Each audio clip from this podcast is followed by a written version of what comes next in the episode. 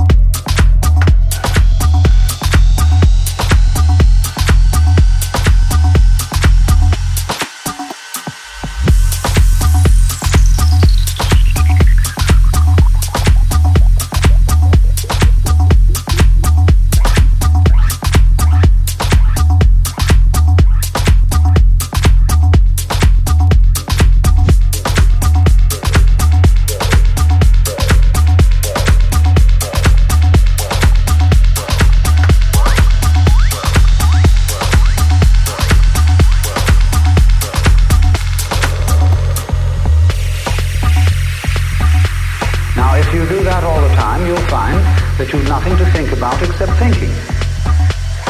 Just as you have to stop talking to hear what others have to say, you have to stop thinking to find out what life is about. About. About. About.